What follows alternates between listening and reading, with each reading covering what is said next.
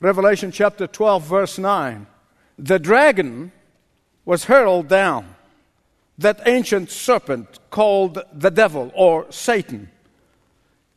He who leads the whole world astray. Underline that in your Bibles. He who leads the whole world astray or deceives the whole world. He was hurled to the earth with his angels with him. You say, well, how can Satan do that? How can he deceive the whole world? Well, first, you have to understand that Satan believes in his product. He believes in his deception. He believes his own lies. He is a fallen angel. You see, the reason Satan wanted to unseat God is because he believed that he deserves worship which is due to God alone. and so Satan completely deceives himself. Therefore, Satan is committed to promoting his deception to others. But he's cunning, he's conniving, he's scheming. The Bible makes that very clear. So he does not come out in the open and says, Hey, I am Satan, and I want you to worship me and not God. Now, those of us who have been watching closely how things are happening in this country and around the world, even in the last 30 years or so, 40 years, we have seen with our own eyes how Satan deceived whole denominations that used to preach the Word of God have been deceived and now no longer preach the Word. Big mega churches that once established upon the power of the Holy Spirit, now they have been deceived. You see, Satan's deception is not very creative, it's not very original. he is what you call a one trick pony. He does what he does exactly the same way he did it in the Garden of Eden. He will change the circumstances, but he does the same thing over and over and over again. No wonder the apostle Paul in 2 Corinthians chapter 2 verse 11 he said of his devices that is of his deceptions of his tricks of his conniving we are not ignorant. What is Paul saying? Paul is saying basically I'm putting a very blunt of way. Knowledge is power. Knowledge is power. And if you want to have power over the enemy, you better have knowledge of your enemy. You better have knowledge of how he operates. You better have knowledge of how he works. I have seven things that I want to share with you today by which Satan deceives believers. First, he makes you doubt the authority of the Word of God. Secondly, he works his hardest among believers and believers' homes and Bible believing churches. Thirdly, he makes you to be the focus of everything. Fourthly, he will give you counterfeit feelings. He will counterfeit, he'll forge the truth. Fifthly, he loves to display his trophies. He loves to display his masterpieces, and they're not the ones you think about. Wait until I get to it. Number six, he sugarcoats poison pills. And seventh, lastly, he tries to lull you to sleep before he can sneak on you, even through what is known as the socially acceptable sins. We're going to look at this as we unpack them together. The first thing he does is he makes you doubt and debate the authority of the Word of God. That's how he did it in the garden. That's how he does it all the time. He starts very slowly and he starts gently. And he comes across very compassionate, oh, very understanding. Some people make the mistake of thinking that Adam and Eve really were pushovers in the garden. No, no, no, no. They lived in close community with God like none other. They fellowshiped closely with God.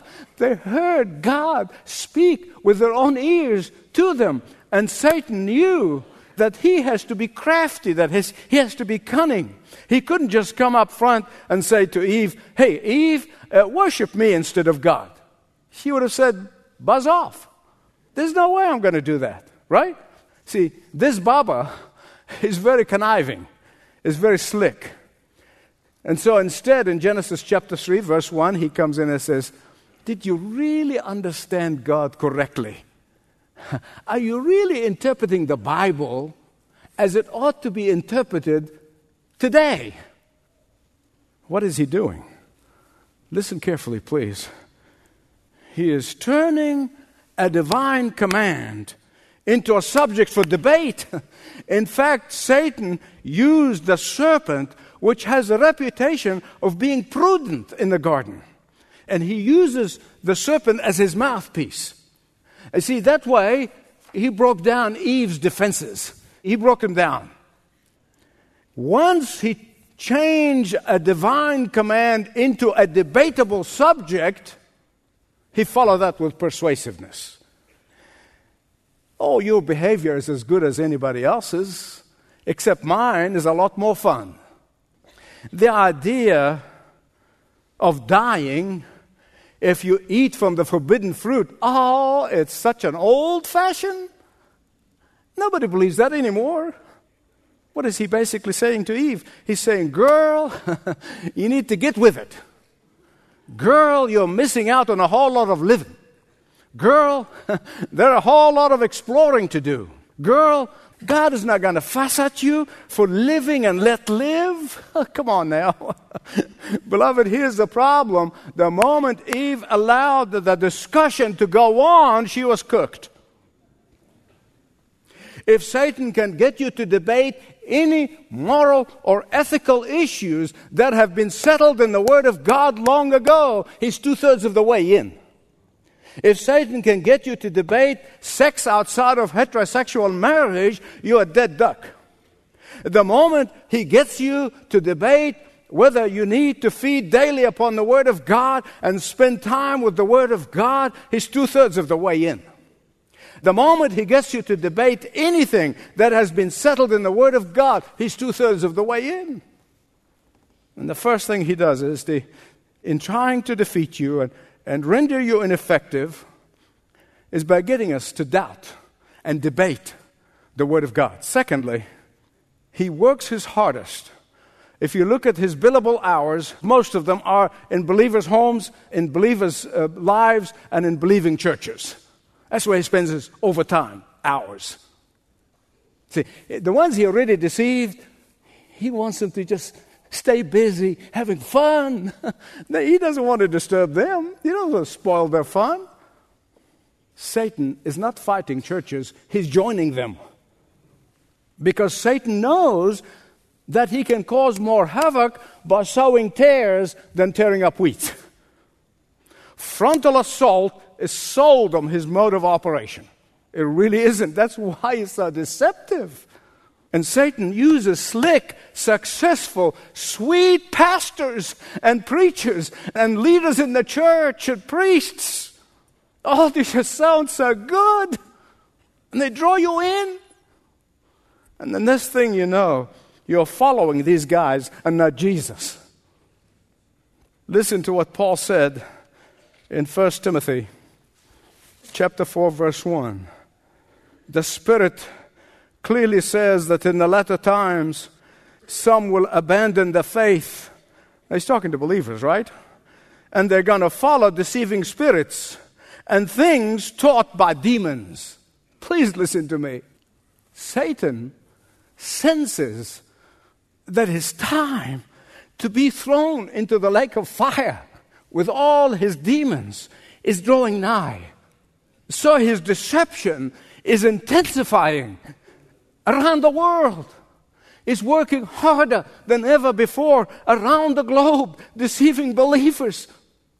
He knows something else. Satan knows that he can never snatch the elect out of the hand of God. He knows what Jesus said those whom the Father has given me, I'll lose none. He knows he cannot snatch you and make you lose your salvation. So what does he do? He deceives you to create misery in your life and render you ineffective. He makes you doubt the authority of the Word of God. That's his first step. He works his hardest in the believer's life and the believer's family and believing church. Thirdly, he wants you to be the center and the focus of everything. The enemy of your soul loves to convince you that he wants to meet your needs, even if he manufactures those needs. And if you listen closely to the average person when they go looking for a church, nine out of ten they would say, I'm looking for a church that meets my needs. Now, beloved, I know I tell you the truth, and some of you might not like the truth, but it is the absolute truth. Listen carefully. There is no church, no pastor, no institution, no Sunday school, no living soul can meet your needs. The only one who can meet your needs, real needs, not manufactured ones, is Jesus. The sad part of many church leaders is that they geared their ministry on being need meters. Need meters. They meet your needs. They have fallen into the deception of gearing up everything just meet the needs, not lifting Jesus. The tragedy in this situation, in time, God disappears out of the picture, and you get pop psychology. Satan loves to convince you that's all about you, not Jesus. It's about you. You're the focus. Your need is paramount. You're the center of the universe. Your opinion is all that matters. Uh, you feeling good is all that matters. he makes you doubt the authority of the Word of God. He works diligently against believers and believing homes and believing churches. He makes you to be the focus. Fourthly, Satan is a supreme forger. He is a supreme forger. He is a counterfeiter. Just as some clever people who specialize in forging currencies, and then when you look at the dollar, you, don't, you can't tell the difference. An untrained eye cannot tell the difference. That's how Satan works. He creates counterfeit everything. Everything. The Bible said he appears as an angel of light. Oh my goodness, he's an angel of light. And man, you want to go bow down and worship. That's what an angel of light wants you to do. He appears as an angel of light. His whole program is imitating God so that people worship him instead of God. And that is why the Bible calls him the God of this world. Can you say that with me? The God of this world. It's repeated in the scripture. God gave Moses power to perform miracles. Pharaoh's was a type of Satan. His minions will perform similar miracles. Counterfeit. The Bible said that the Antichrist is going to perform miracles, supernatural miracles. No wonder large number of the population of the world going to be in awe of him. Don't ever forget that Satan and his demons are slick preachers they really are. They're preachers. Don't ever forget that.